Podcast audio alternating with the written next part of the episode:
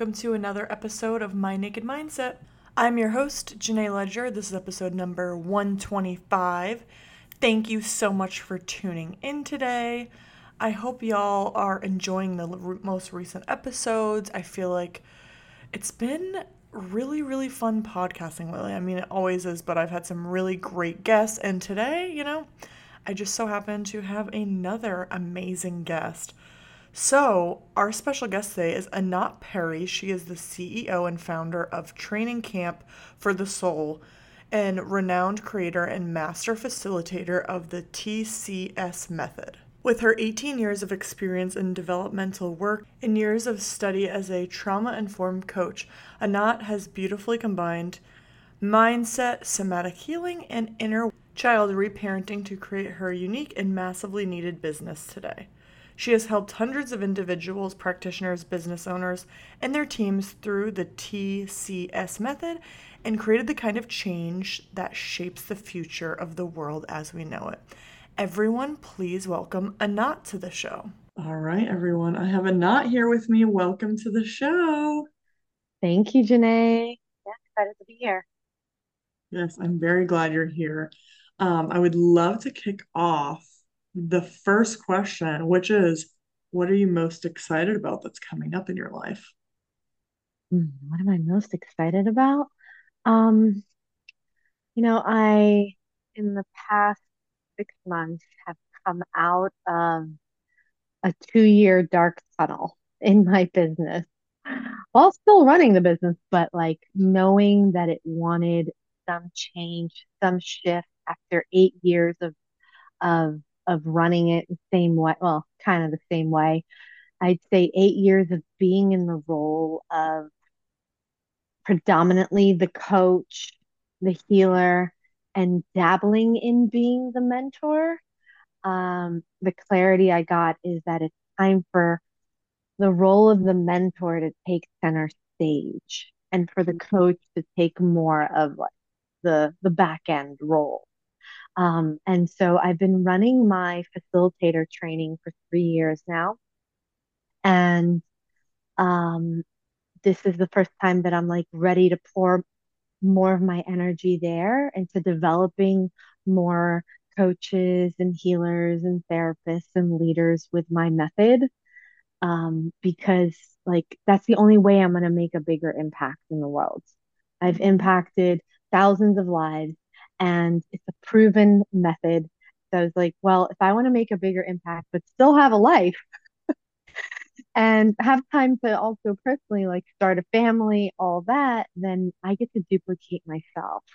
And mm-hmm. it's been beautiful in the past three years to see my uh, my graduates step into leading their own retreats, having their own group programs, um, making a lot of money doing it, getting their clients results. So yeah, I'm I'm excited. I have that kicking off in October and it's the first time that I'm scaling it and have a lot of support around it as well.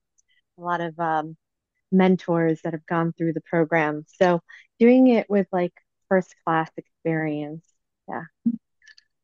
Wow, that's amazing. That's really exciting too. Like kind of getting in the realm and really I think being a mentor and being a leader and having that connection with those people, right? Because when you teach people something, I find that like the connection is really incredible and like being able to share all of your knowledge and like you were saying, your program, which I would definitely like to get into your method a little bit because I know we talked or I mentioned it in the intro, but I think it's a really powerful thing when you connect that way with people and you're able to just teach them all this new stuff. So yeah, let's let's get into what your method is a little bit and you know what people can expect if they work with you.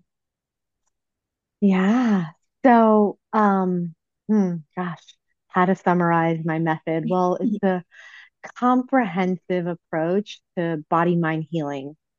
And, you know, I've been facilitating it for eight years. I've been in this space for 18. And so I know and believe that um, people need both the understanding of the body and the mind and how they work cohesively together to create the deepest lasting change. And so the method called TCS method is the process of taking clients through what I've created as five stages of healing uh, while utilizing pillars of safety, body mind connection, nervous system regulation, and inner child reparenting techniques. So, very comprehensive, and it's um, a culmination of uh, years of training and thousands and thousands of reps that led me to develop it. Wow, that's really, really incredible. Now, through like maybe your journey, um, you know, of of doing all of this work and learning, I'm I'm sure you've learned so many new things.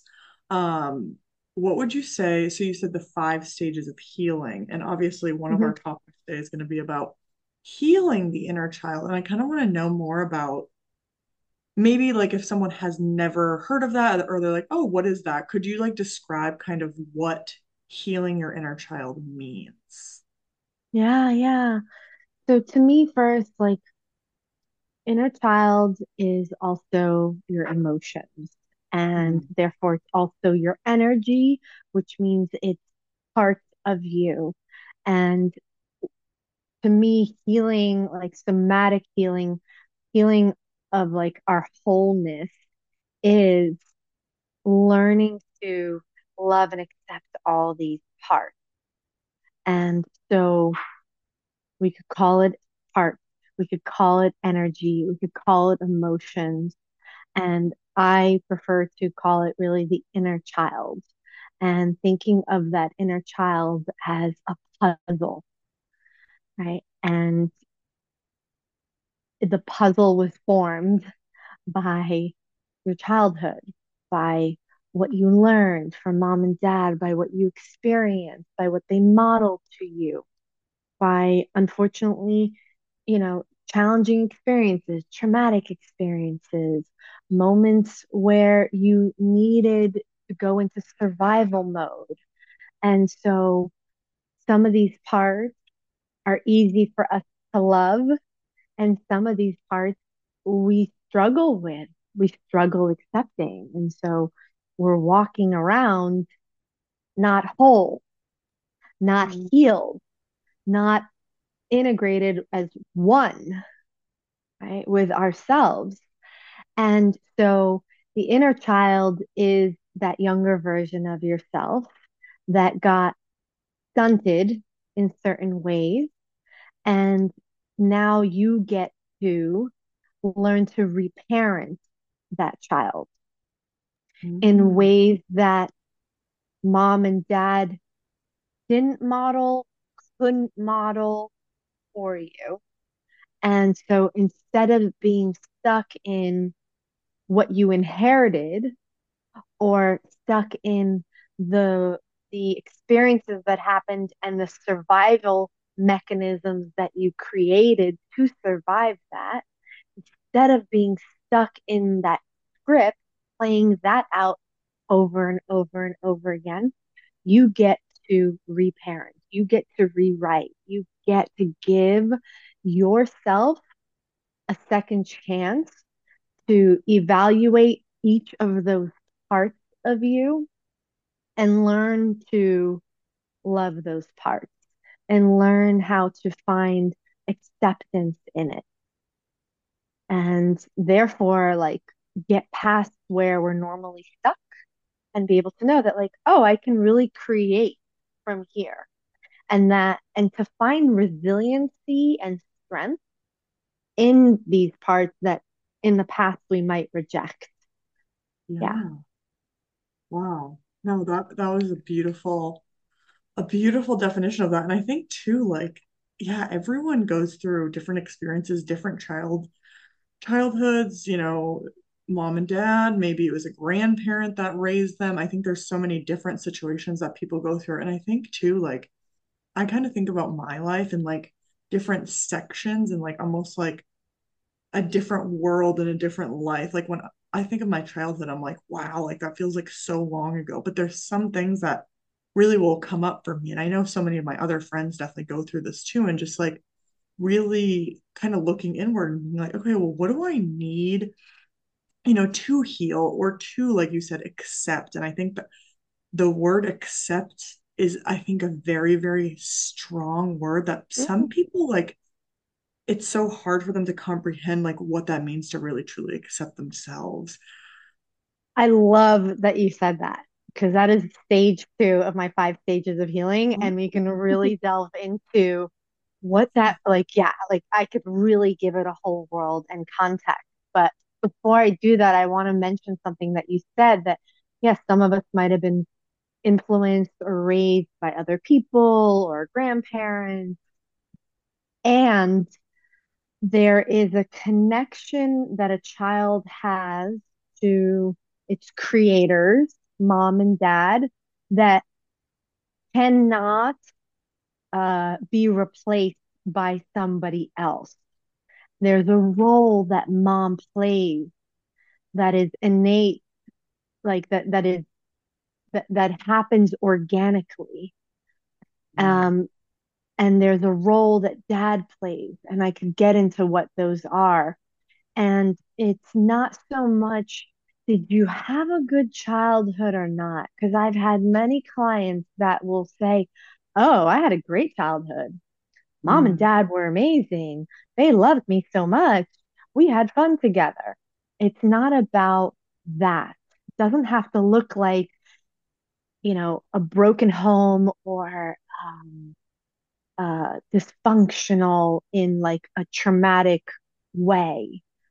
It's subtle. There's so many subtle ways that we did not get the level of childhood development that we needed in order to function at our highest now as adults.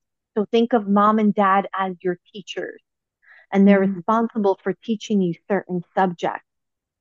Doesn't mean they're a bad person, but you're inheriting a lot of their ways as well.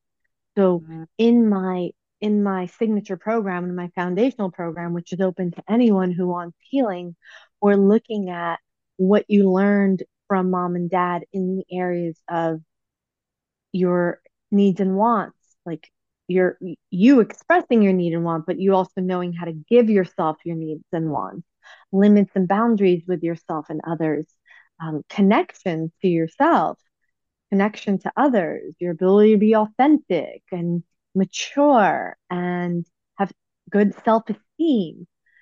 So, you know, mom could have been amazing, but mom's pattern might have been to always be busy, busy, busy, running around the house, taking care of everything and everyone but herself.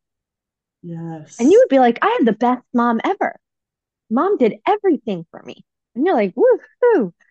And what you might have learned from that is to always put others first Yes. Oh my God, I couldn't and not take care of your own needs.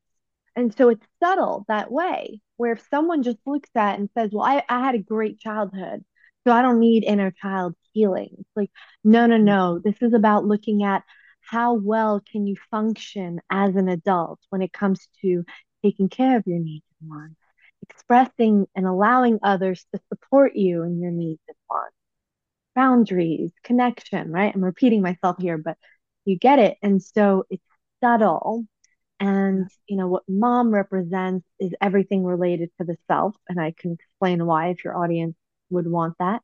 And dad represents others in the world.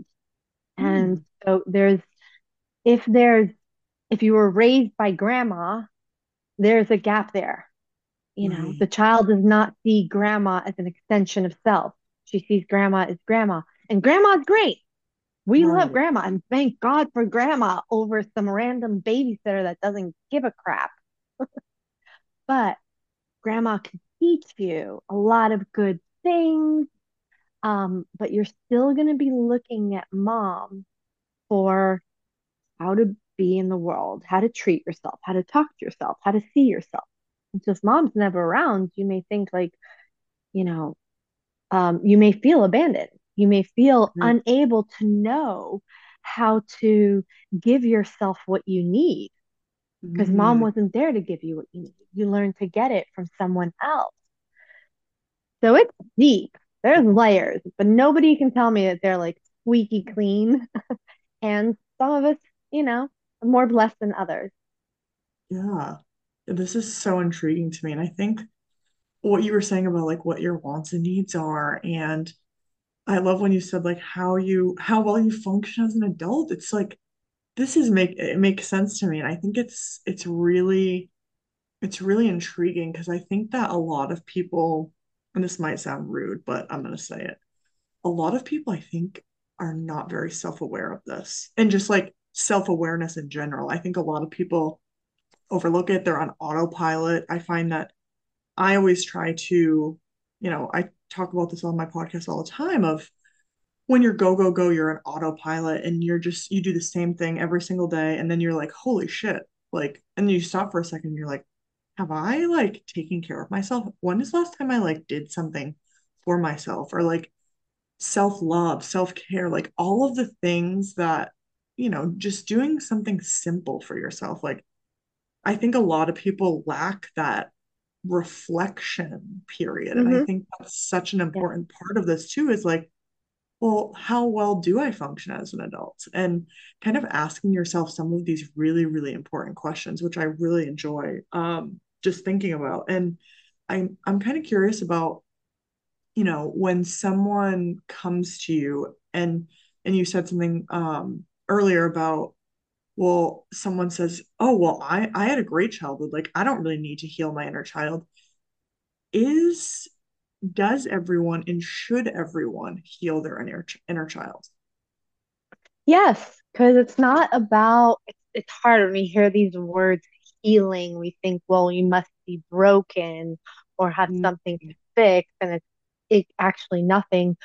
Really, what it is, if I were to give it another word, is increasing your capacity to handle more, right? Again, take the word inner child out, replace it with emotions, replace it with energy increasing your capacity to handle more emotion, increasing your capacity to handle um, more energy, whether it's your own energy that sometimes may get heightened uh, or it's other people's.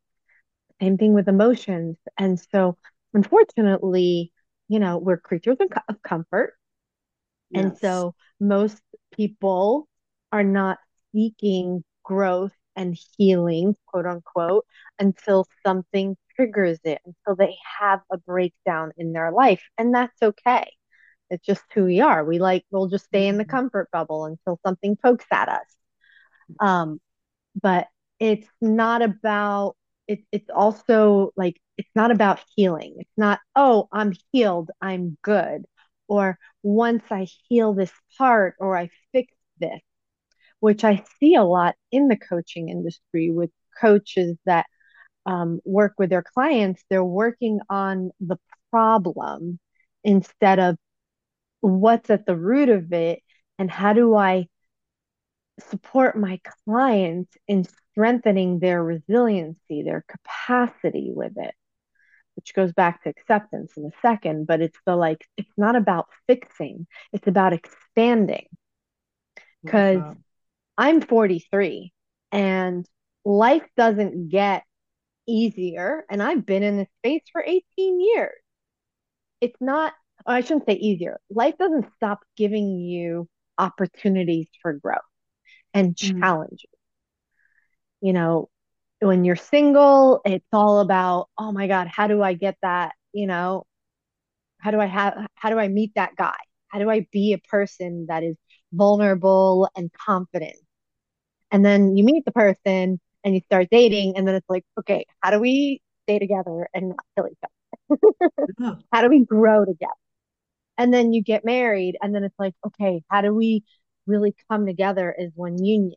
And so at every level, there's a depth, right? Every every level, there's an opportunity for growth. When you have kids, I don't have kids yet, but that brings up new challenges. And you know when when you deal with with illnesses or loss of a family member so there's gonna be something and your your script your your your mode of operation right like your operating system right now is on autopilot, as you Right. said, meaning it's programmed. Yes. But is it programmed from childhood or is it programmed now because you've taken a look at it and said, hmm, Mm. this needs an upgrade. This gets to be changed. You know, this gets to be accepted. Because certain things will be dormant. It's like, um, you know, when you get a new computer and they give you all these apps at the bottom, and some of them you never used for years, and then suddenly you use it Yeah. For the very first time. You're like, oh, Keynote, never used that before, but now I have a use for that. So there's parts of us that are dormant hmm and that maybe you've made it as far as you've made it now been like, oh, I'm good. And then suddenly you have kids, and then boom, all these dormant ways of being, behaviors come to the surface Right. and play out. So are you waiting for that? Do you want to be reactive or do you want to be proactive? And so what I guide and have been guiding clients through for eight years now is let's be proactive. Let's go to the garden. Let's identify the weeds that are obvious. And, you know, obviously we'll start with the things that are triggering you now. Absolutely. But let's also get curious as to what did you learn? What did you learn from mom when it comes to needs and wants and connection that may be dormant right now so that you can really choose if you want to keep that or you want to upgrade it. Wow. This is this is really I am so intrigued. Um, when you were talking about, you know, when your when your mom, for example, um, you know, pleased everyone and you know made everyone else happy, didn't put herself first. Is there like I don't even know how to ask this question, but like that example, obviously, so like for example, my mom was 100% like that. And so now I'm thinking to myself, I was such, I'm like, I call myself a recovering people pleaser. So I'm like really working on Mhm. trying not to be like that and really saying no and setting my boundaries and really giving myself that grace. Like, Jenay, you do not have to say yes to every single thing. And if someone asks you to do something that you're like, eh, I don't really feel like doing it, it's okay to say no, like giving yourself permission to say no. So I'm Yeah. curious how how can someone kind of break that cycle as, you know, they're growing up, as they're maybe learning new things about themselves? How can they break that cycle of like a parent doing that? Yeah. So, um, well, it starts with awareness, right? Like you Mm, have to explore and become aware that you do it. And it depends on what it is. If it's something that's easy, by the way, awareness is stage one. And there's layers to that one, right? Um, it's not only awareness of the trigger, it's awareness of the limiting beliefs and the behaviors and the patterns that keep it stuck there. Um, but becoming aware, and some things are easy to accept mm, to be like, okay, yeah, and then bring into new practice. And some things have such a protective armor around it that there's so much safety that you find in being a people pleaser that until you know how to source safety in your nervous system, how to strengthen your core in that way, you can't, as much as you mentally may want to let go of that, you can't. Anytime like that part of you that doesn't feel safe gets triggered, that people pleaser is going to come up. And so it's not just about saying, oh, well, I'm going to stop this and start doing this. right. It's usually the deeper stuff that we have to uh, reparent, that we have to get again on the surface. I'm a people pleaser. I don't want to be a people pleaser. Help me, right? Someone says, comes to you and you're like, oh, okay. And you're like, well, just set boundaries with people, blah, blah, blah. And they come see you next week and you're like, why weren't you successful at doing that? Because that's just the root, I mean, the surface problem. Yes. Underneath it, there's a lot of roots that we get to explore, or there's a deep root that we get Mm. to explore as to the origin of this and what has you hold on to this way of being. And that's stage three, getting to the root. And then once that is explored and integrated in the nervous system, and there's room to literally, like my clients feel spaciousness, they feel peace, they feel like there's room for new energy in Mm. them, a new belief, they get to declare what that is. You know, I speak my truth, I say no, right? I honor my no. Others honor my no. Others love me no matter what, whatever it is that comes through. And that's stage four, replacing, making sure that we are clearing what's there, but that we're replacing it with a new operate operation manual, right? A new uh, a new way to be, because otherwise we're going to default Right. to the old. True. And then the most important stage is stage five, which is integration and education and stabilization, right? And this is where lasting transformation happens. Lasting transformation happens in the integration. So your question was, how does someone go from being a people pleaser or whatever it is to really becoming someone else? It's everything else. And then you get to stage five and you spend around, on average, depending how big it is, 18 months there. Okay. So you want to think of it like a garden. You pull out a weed, you plant a seed, but it's not enough to just plant a seed. You have to water it. You have to do the right things, the right actions for it to sprout and germinate. And then it starts to grow. But if a storm came, it could definitely knock it off. So it's going to get challenged. But 18 months in, oh, it's solid, it's rooted. You don't even remember what it's like to be that old person. And so Mm. that's what I say. Like, there's so much that needs to go into that part. And, you know, think about it like an actor that wants to learn a new role if they've always played comedy roles and now they want to be taken seriously and play a dramatic role. Mm. You may see them winning the Oscar or watch the movie and be like, wow, I'm impressed. What you don't always see or recognize, or what you definitely don't see, but you may not even recognize, is the thousands of hours they put in to practicing that role, to looking in the mirror, studying the mannerisms of someone that plays that type of role. So, this is where integration is full of action and repetition. And this Mm. is where education comes in of, well, you may not know how to act as someone who sets boundaries. So, Mm. this is where you can read the book or look for role models in your life and then copy them. Yes, I said copy, copy from the best. And then what happens ultimately is it stabilizes, it becomes solid, and you don't even remember not being that person. Wow.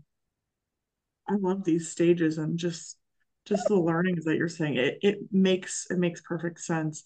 Um, now what is if someone were to like come to you and be like, you know, I, I don't know if I have any childhood trauma, like things that bothered me, what would you say are like some common signs that suggest that someone needs to work on healing their Yeah. child? Yeah. So, um,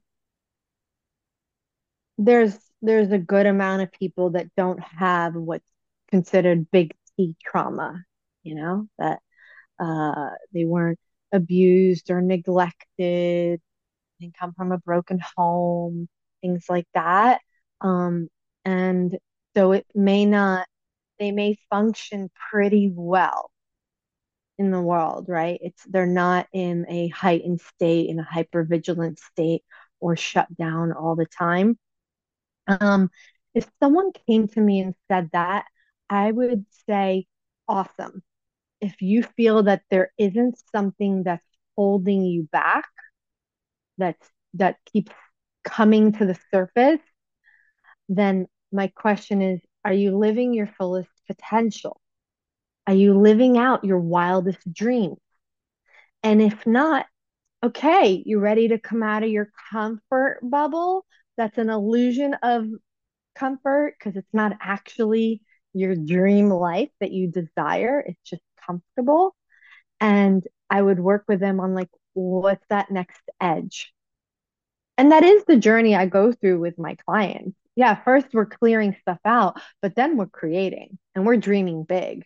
And it's like, okay, there's nothing in the way. Great. Then how much bigger do you want to impact the world or, you know, to live out your wildest dreams or to show up as a parent or as a wife, partner, start a business? Like, what is your dream that you want that now you say there's nothing holding you back? Okay, now as soon as you declare this thing, you're going to see the stuff that's holding you back. Interesting. Right, right. Yeah, and I think like too, like like you said earlier, like acknowledging it and and really I like when you said like clearing stuff up clearing stuff up to dream big because I find that a lot of people, I mean, one of the biggest things about maybe not taking that leap of faith, like creating your own business or I don't know, traveling the world is fear, right? Fear is a yeah. big, huge factor yeah. and why we don't do things and step out of our comfort zone. And I think just, you know, embracing our emotions and really validating those and allowing I've I've done a lot of podcasts with folks that also talk about like um, using their emotions to their benefit and really being able to yeah. really just be able to say, okay, I am feeling really, really angry and upset right now. And I'm just going to give myself permission to feel this feeling and, and maybe get it out, but also not being mad at myself for feeling that way and allowing exactly. it to happen and and using it to our benefit. So I kind of think this co- coincides with that a little bit too and just yeah, living like you said living out your fullest potential and really being able to do whatever it is that you want to do in life because I find that yeah, fear holds us back a lot. And that's something yeah. that I think that probably coincide coincides with this as well. A hundred percent. I call it, you know, this is training for you to become an energetic Jedi. That mm. no matter what life hands you, you can be with it. And what is it? Is an emotion. Like yeah. life hands us stuff, and we are experiencing in response to it through our energy, through our emotions. And so the more, the better you get at being with all these emotions, the more of life you can handle, the bigger game that you can play in life. So, yeah. And it's not about, like you said, and this is again, acceptance is not about changing or fixing. It's about learning to deeply be with it with nothing to change or fix, with mm. love, compassion, and curiosity. Yeah. I so even like there's so much where we're programmed to like, oh, but I still feel this thing. Like I had a client that's like, I'm still feeling this thing in my chest. Like, and I'm sitting there and I'm doing my breath work and my meditation, but it doesn't go away. I'm like, yeah, because basically what you're telling me is that you're doing these things in order to fix this thing so it goes away. He's like, yeah. I'm like, instead of learning to let it be there and marry that energy and allow it and observe it, not with judgment like it's wrong because it has this label of pain or fear, but observe it from curiosity, love, and compassion. Curiosity, love, and compassion. And what it does then is it your nervous system says, "Oh, this isn't a threat to me. Yes. This is more this is this is okay. Oh, okay, now then I can integrate. I I, I can I can expand with it. And it's I'm telling you that stage, like acceptance, there's certain people that the amount of time that it takes for them to to get to that point. I had a client that lost his father when he was four. His father was murdered. Oh. And he was, by the time he worked with me, he was in his early 50s. And he had spent years doing so much plant medicine and this experience, that experience to get rid of this pain in his chest. Mm. This heartache. Of course. Boy losing daddy at four years old. I could imagine. Yeah. And I had him be with it and be with it and be with it. And I just kept granting him more permission to be with it and get curious and love it and accept it and keep being with being with it. And I don't know, 10, 15, 20 minutes into it, he experienced ecstasy. And he said to me, I never thought something like this could feel so good. And you know, uh, Joseph jo- Joseph Campbell said it: bliss is any feeling felt all the way through. And that's what he got to experience. He got to experience that underneath that heartache was just so much love for his daddy. Mm-hmm. And he got to reconnect to that, to the love that's underneath it, and to stop trying to fix it. But it changed form for him. It became wow. the amount that I love my dad. And so that's an example of acceptance. And it's a journey. The certain parts, yeah, it's going to take a while for you, you to be able to accept it because accepting it means you're going to have to really feel it in a way that you haven't felt before. And that way is without wanting to fix it, with love and compassion and curiosity. And so the most work happens there in like stage two and stage three. And I'd say this is where people get stuck. This is what coaches a lot of times skip. They don't know how to facilitate this. And this is where your clients need the most uh, spotting. You know, when you yeah. spot someone at the gym because it's yeah. a heavy weight, this is where people need spotting until they're strong enough to lift it. And so a lot of times, if there's something really big, I like calling it the mothership, right? It's like the mothership in your computer system here. And I'm like, let's start with the smaller bugs that are cute so that you can start to build that muscle yeah. for recognizing what it's like to accept, you know, these other little parts. Really building yourself up before we go to lift this heavy weight. So but that's uh that's how I would explain acceptance. Wow. That's so powerful. And yeah, I, I loved hearing that story about your client too. And yeah, just like reframing our minds. Sometimes it's so hard because we just think, you know, in one way for so, so long. And then when someone comes to you and says, well, how about we think about it in this way and try these things? And you know what I mean? Like sometimes I think that you just need that person like you to just be able to be like, okay, we're going to think about it in this way and we're going to take these steps and really deep dive into them. Like it, it might not be comfortable, but that's what it's all about is like you said, getting out of your comfort zone. I think being uncomfortable is so important and so like overlooked. Like it should be something that, you know, it's not comfortable, mm. but it's going to get you to that next level I think. Well, it's un it's uncomfortable because it's unfamiliar. Right. So it depends. Some people there's something called post-traumatic growth. I was actually interviewed for a documentary that God willing will come out in the next year or so about post-traumatic growth and where certain people because they grew up in a challenging environment have more resiliency, more capacity to be with that sensation that for mm-hmm. other people they might say i'm uncomfortable. But for someone else it's like what are you talking about? This is home. This is second nature. And so what we all get to do is again build our capacity to be with what is unfamiliar that we call uncomfortable. It's right. that that word uncomfortable gives people like a get out of jail free card from feeling their emotion. So I recommend that people start saying, stop saying I'm uncomfortable and start saying I'm I'm in unfamiliar territory.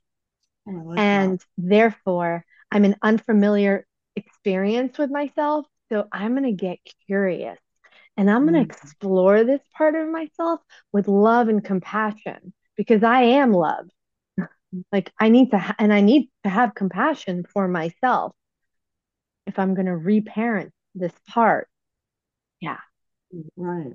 Um, actually, one of our listener questions is how to break the cycle when you become a parent. So this is one of my one of my um, listeners that is a mother to three children. So she was wondering like, how can I break a cycle of my childhood, um, mm-hmm. you know, trauma issues with my children. So I don't know if you have. Yeah, yeah, yeah. Very common, very common for us when we become uh, parents, um, and we don't want and we know we had challenges in our childhood, the first thing that comes up for us is like, I don't want to end up like my mom. I don't want to do that to my child. And so we're coming from what we don't want to be, which mm-hmm. is normal. Like, again, in our society, we're in survival.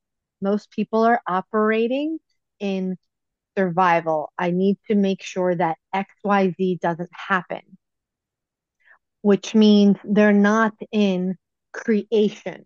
I want XYZ to, ha- I want ABC to happen. Mm-hmm. They are not in that. They're in survival mode. So, first and foremost, as a parent, you get to reparent yourself.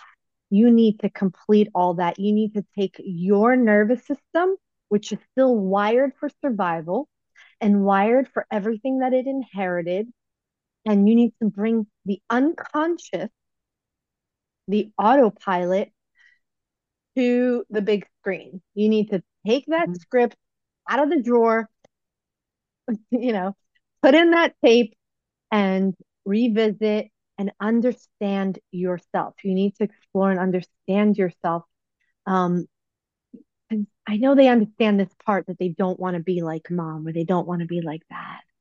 Mm. I know mm-hmm. they understand that, but understanding it, it doesn't matter unconsciously the programming is going to kick in because your operating system is programmed. Mm. So you mm. have to reprogram it. You have to be willing to take time to reparent for this woman who has three kids. Your I'm going to introduce you to your fourth child, yourself, your inner child. You reparent that child, you will have such an easy time with your or easier time with your kids. I always tell my clients who are mm-hmm. parents, I'm like, this is a course that's going to make you a better parent. And those of you that aren't parents yet, this is going to prepare you to be more efficient, better parents. Um, so yeah, so it starts with you. Unfortunately, unfortunately. yeah, no, I think, yeah, that's it's important to do that. And I think too, like it, when you have, I mean, I don't have children, but I just hear this all the time of like, oh, well, I always have to put the kids first. I always have to put the kids first. But it's like, if you're, and this is also something I keep saying, but I always say you should put yourself first because if you're not whole and put together and your glass is full, how are you going to give to your relationship? How are you going to give that to yeah. your kids? You get to yeah. you get to take care of yourself because they see yeah. that. Your kids exactly. That, you know exactly, and so it's it's a lack of understanding of yes. what your role as a parent is in developing that child and preparing them to be functional adults.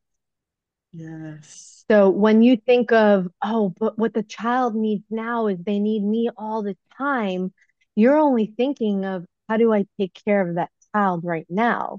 You're not mm-hmm. getting the full scope of your role, which is actually to equip them and develop them and give them everything they need so that they can be functional adults. Mhm. And so through my work, through my modules, yeah, they get, they start to learn and understand the context like what you just spoke into right now, which is like, oh, no, no, I have to put my kids first. And it's like, okay, so if you just put your kids first, just so you know, they're looking at you as the role model for what's possible for themselves with themselves. So they may learn from you that their own needs don't matter, even though mom gave to them. They may not know how to give to themselves. Is that what you want to teach them? No. Okay, then get what you're modeling to them, not just with your actions, but with your words and your own energy. If you are exhausted, depleted, frustrated, they're feeling that. They're learning from your energy. There's so much that we inherently that we pass on to our kids um, that we don't realize that it's not enough to like say one thing but act a different way. That's another one where parents are like, you know, well, I just teach my kids. I tell them all these things to do, but then they watch me doing the opposite and now they're really confused. Yes, that is, yeah, being a role model and setting by example. I mean, as as simple as that that phrase is, it's like so, so, so important. Yeah, Um, and a lot of times, um, if they like like this this particular person, if they say, you know, I I I need to put my kids first, I need to do everything for them, mm, they it could be that they are choosing to do the opposite of what was there for them, thinking that that's what their kids need. And whether we copy or we rebel, um, it's still not authentically us. And so if mom was never around and you're just like, I'm not going to be like my mom, I'm going to be totally available for my kids 100% all the time. That's not it either. right, That's not it either. So it's not Beautiful. a fixing. It's not a, I'm going to fix it by being this. It's a loving, it's an, it's a learning how to mother yourself and father yourself in the Mm, way that you always wanted but never always needed mm, but never got and so it's not uh this to that it's an understanding from experiencing it when you experience reparenting yourself re- like like giving yourself what you never got from mom you'll understand more of how to mother your child interesting. Yeah. Wow. Um, yeah, this kind of leads me a little bit to my my other listener question, which is, um, is there exercises or activities that you recommend um, to help heal my inner child? I know you said breath work earlier, but maybe we Hmm. can help this listener a little bit Yeah, yeah. So visual, so there's a there's there's a there's a bunch of things. Um, first and foremost, making sure that you get grounded into uh that you're grounded, that your nervous system, your energy feels present. You're not in a heightened state. And so when I say breath work, I mean do some box breathing. You know, inhale for four, hold for four, exhale for four, hold for four. Do some humming, do some tapping on your chest. All these things that help, uh, you know, press behind your neck. Like do some things to help down regulate your nervous system so that you can be present in your body. And how you'll know a lot of times, believe it or not, is you'll start to yawn. You'll do these things and you'll start to yawn because your body's really, your nervous system is releasing energy, coming down from a busy day. Right. I mean, if I did it with you right now, believe me, I'd start yawning without a doubt because obviously being interviewed on a podcast, there's a level of heightened energy that I have right Mm, now. So starting with that and then noticing what's coming up in your body that you might label as good or bad and get away from the label like I'm anxious or I'm I'm scared or I'm sad and or I'm horny and happy like whatever it is that's there and seek to discover where you're feeling it in your body and being with it at the level of sensation. You know, they say anxiety and excitement feel very similar in the body. Heart rate mm-hmm. increases. There's a bit of like a whirlwind of energy flowing in the stomach and the chest. Are you walking down the aisle about to get married? Mm. Or did your boss call you into his office? Mm. Right? The context is like, oh, yeah. But the feeling is the same. And so, right. yeah, you may know that like you're sad or you're upset and you know the reasons why. And you could feed all the stories you want, but ultimately, it's not about fixing the story or telling yourself, oh, you shouldn't feel that way. It doesn't matter what the story is. It's about learning to source safety and feel safe with that energy. So I don't need to fix this energy that I label as anxiety or excitement. I get to learn how to how to ride how to ride the wave. Think about it like a wave in the ocean. Like I don't need to figure out is this wave, you know, four feet or eight feet. I just need to get good at riding the wave.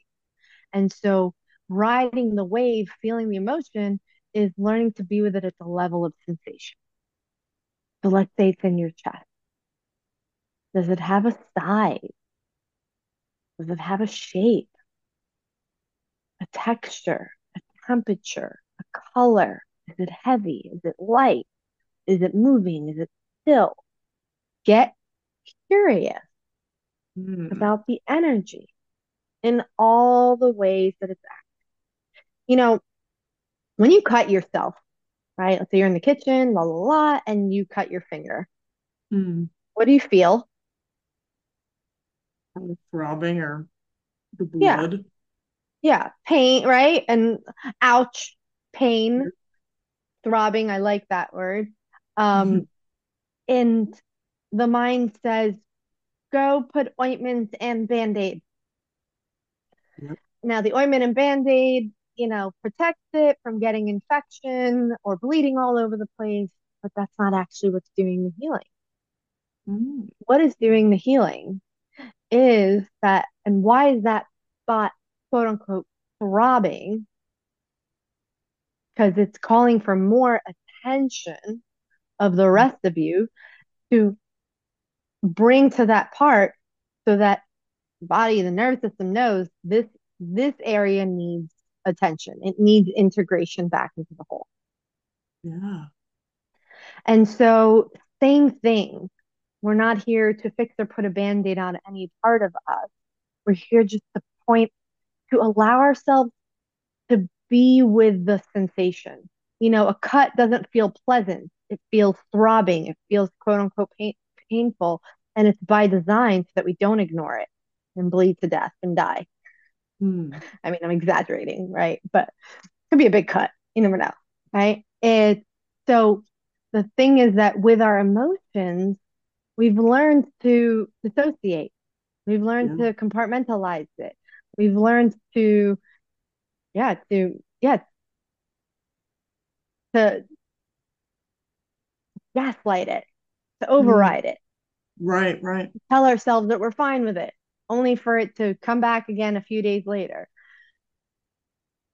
so we get to bring that same attention to it's okay I can get curious about these sensations here so mm. that the rest, so that my body, my nervous system actually knows what to do with this energy here that has been rejected by me for so long. Right.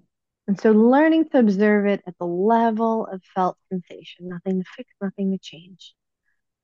Just being with it, nothing to fix, nothing to change. Staying curious, and a lot of times it'll shift on its own because you're just being with it with love, curiosity, compassion. So that's the second.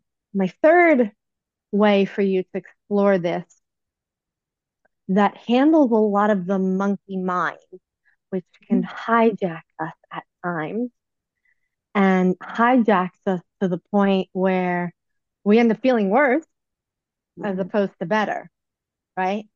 Something happens and we make a mountain out of a molehill with Mhm. our mind and we feel even shittier. And then we really want to dissociate from it and numb out and go have the ice cream or the Netflix or whatnot. And so I want you to imagine that anytime you get triggered, right, you have a strong emotion that arises for you.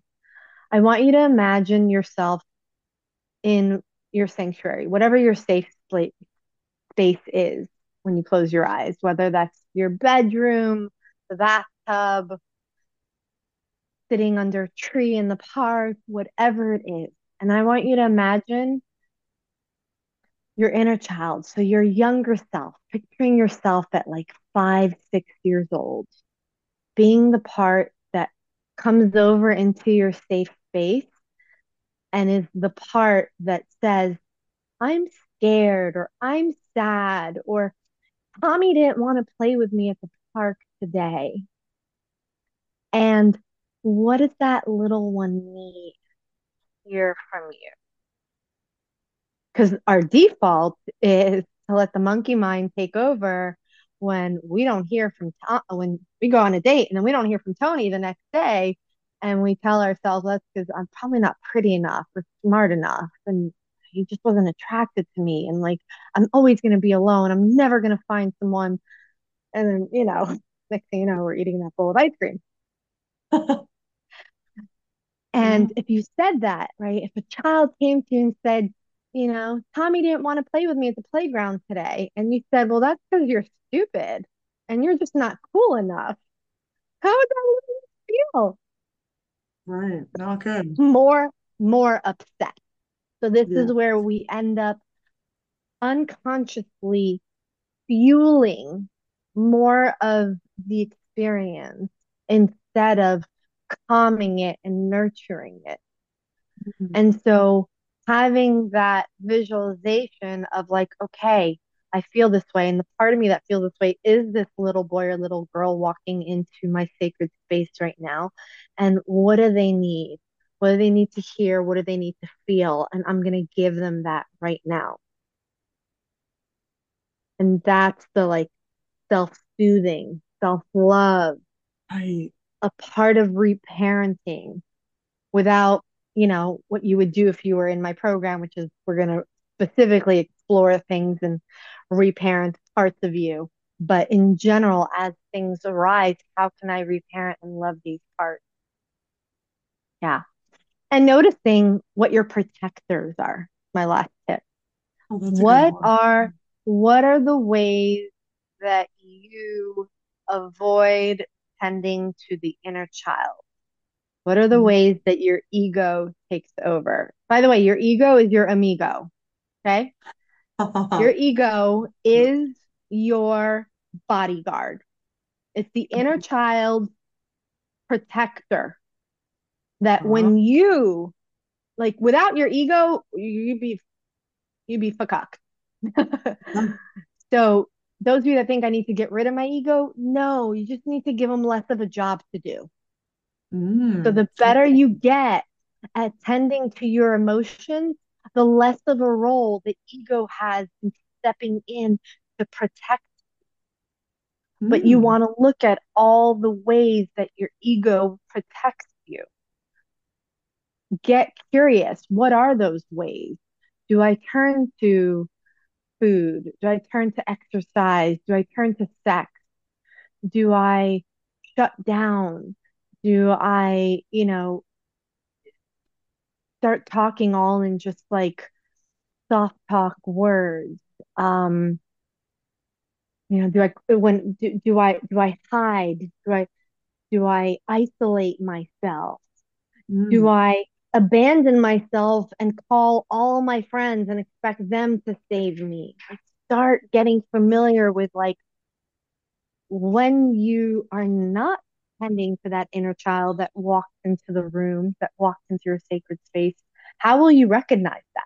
Because it's going to happen so fast. It's going to happen faster than you doing what I said, which is visualizing that little one and giving them what you need. Before you even have a second to do that, your automatic pattern is going to kick in. Yes.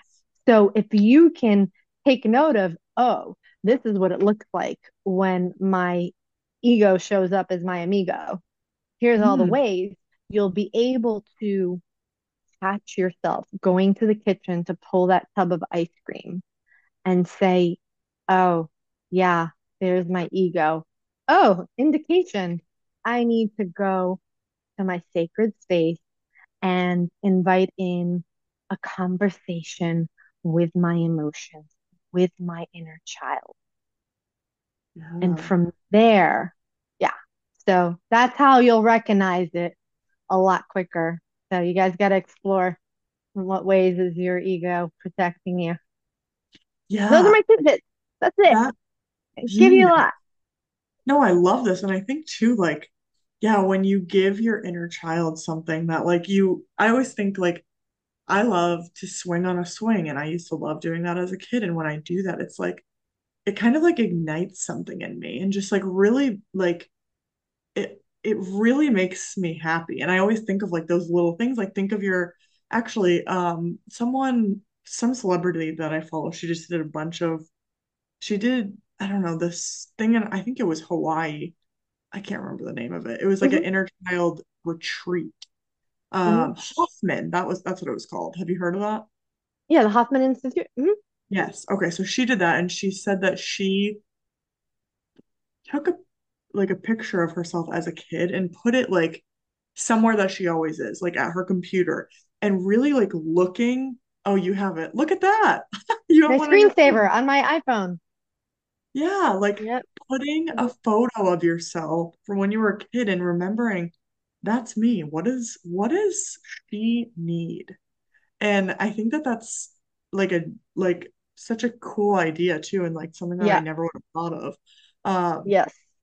Oh my God, this was such an incredible episode. I'm so impressed, and I just love the work that you're doing. And Thank you. thank you for sharing all of this amazing information. Um, we're gonna get into our game, and then Yay!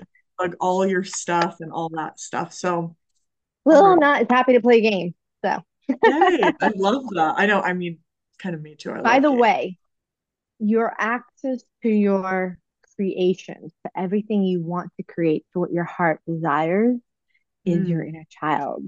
And think about it like uh, I'll leave off with this and we'll play the game.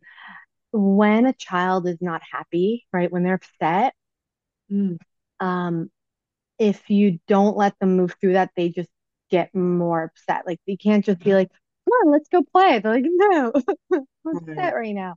I mean, yeah, you can give them ice cream, right? But again, that's where it trains them for that. But when you hold space for them to fully have their tantrum, their experience, first off, they'll move through it in 90 seconds. Yep. They will. Um, the second they're done with it, they're back playing again. Mm, And if you said to them, Hey, are you still upset about what happened? They'd be like, What? Huh? What are you talking about? And so the access to like everything that you want to create, you desire, is going to come from you tending to these parts more and more. It's going to free you, it's going to free your voice, it's going to free your heart, it's going to free your desires. And it's going to bring you more into play and pleasure. So I'm ready to play. that's beautiful. I love that so much. Um, okay, so the first one is, are you an early riser or night owl? Uh, early rise Early ish. I, I'm like neither. I'm like I'm like, that's define. too. I'm like I'm like define night owl. Uh, say my husband's night owl, but yeah, I would definitely say more of like I'm normal, but I'm definitely not like 6 a.m. Yes, that's that's totally Somewhere in the middle. Um, a salad or a sandwich? Uh, well, if I could have, uh, if I wasn't worried about gluten and like you know processed stuff, I would definitely take the sandwich. That's totally fair. Love me a good sandwich. Um, takeout or dine in? Mm. Hmm. Oh my God. It's a, uh, say dine in. Dine in. in. Yeah. Um, do you prefer the beach or a swimming pool?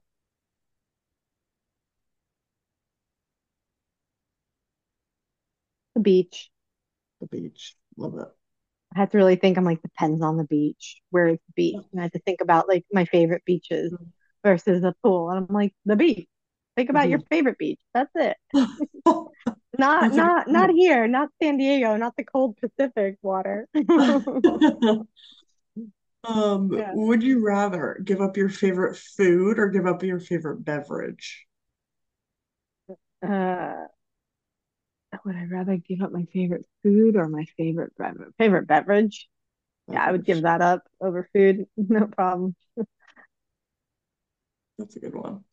Um, would you rather have a new shirt in your closet every day or a new pair of shoes in your closet once a week?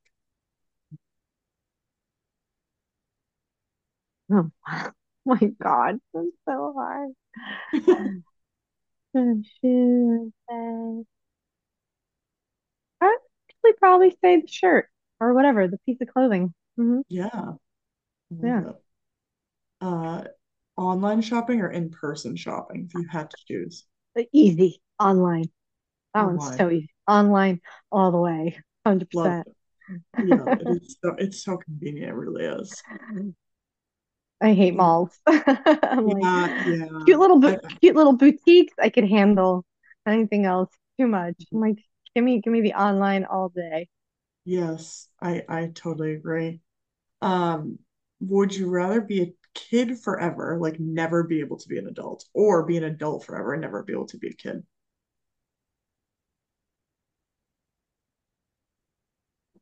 Kid. A kid. Love it. Oh yeah.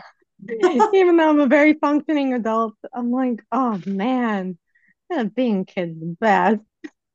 Depends Yeah, who who's raising me. that's How true. functional or dysfunctional are they? That's a good point. That's a good point. Um, would you rather have eyes that film everything or ears that record everything?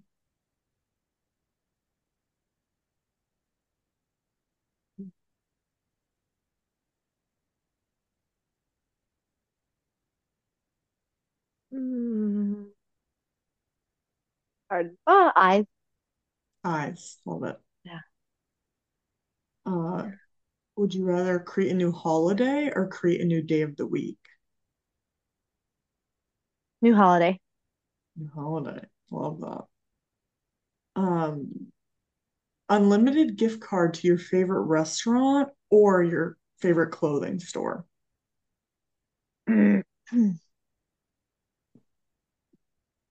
Restaurant. restaurant. I'm a foodie. Yes, I got I enough clothes.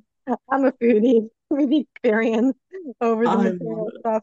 Yes, yeah. A restaurant can be such a vibe and it's fun. I love So to I'm try like out my favorite restaurant. I'm like, yeah, gift cards right? every day. Wouldn't that be so cool? I never have to Um, cook for myself. right, right. And that's Yeah. huge. Huge thing. Although I love Um, ocean or mountains? Mm.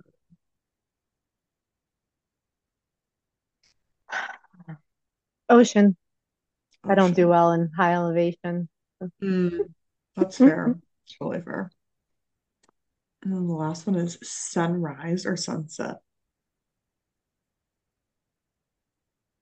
Mm. Sunset. Sunset. Yeah. I love it. I love these. These are so fun. Oh my I love God.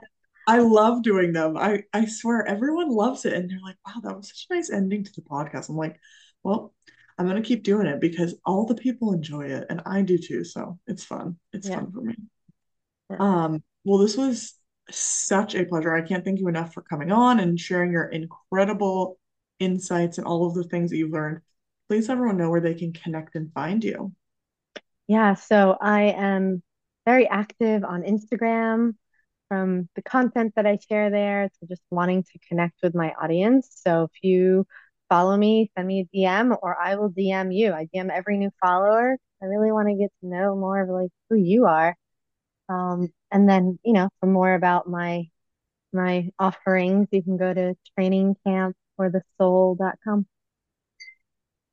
Amazing. Well, thank you so much. It was such an honor speaking with you today. Yeah, you too. Thank you, listeners, for tuning in. Hope it was valuable. All right, everyone. I hope you guys enjoyed this amazing episode with Anat. It was so much fun speaking with her about, it, you know, healing your inner child and all of the things that are involved with the healing. And yeah, she just gave so many great tips and tricks and her wonderful advice. So I hope you guys enjoyed. Connect with her, and you know where to connect with me at My Naked Mindset on all of your social media. You can also email me, My Naked Mindset Podcast at gmail.com.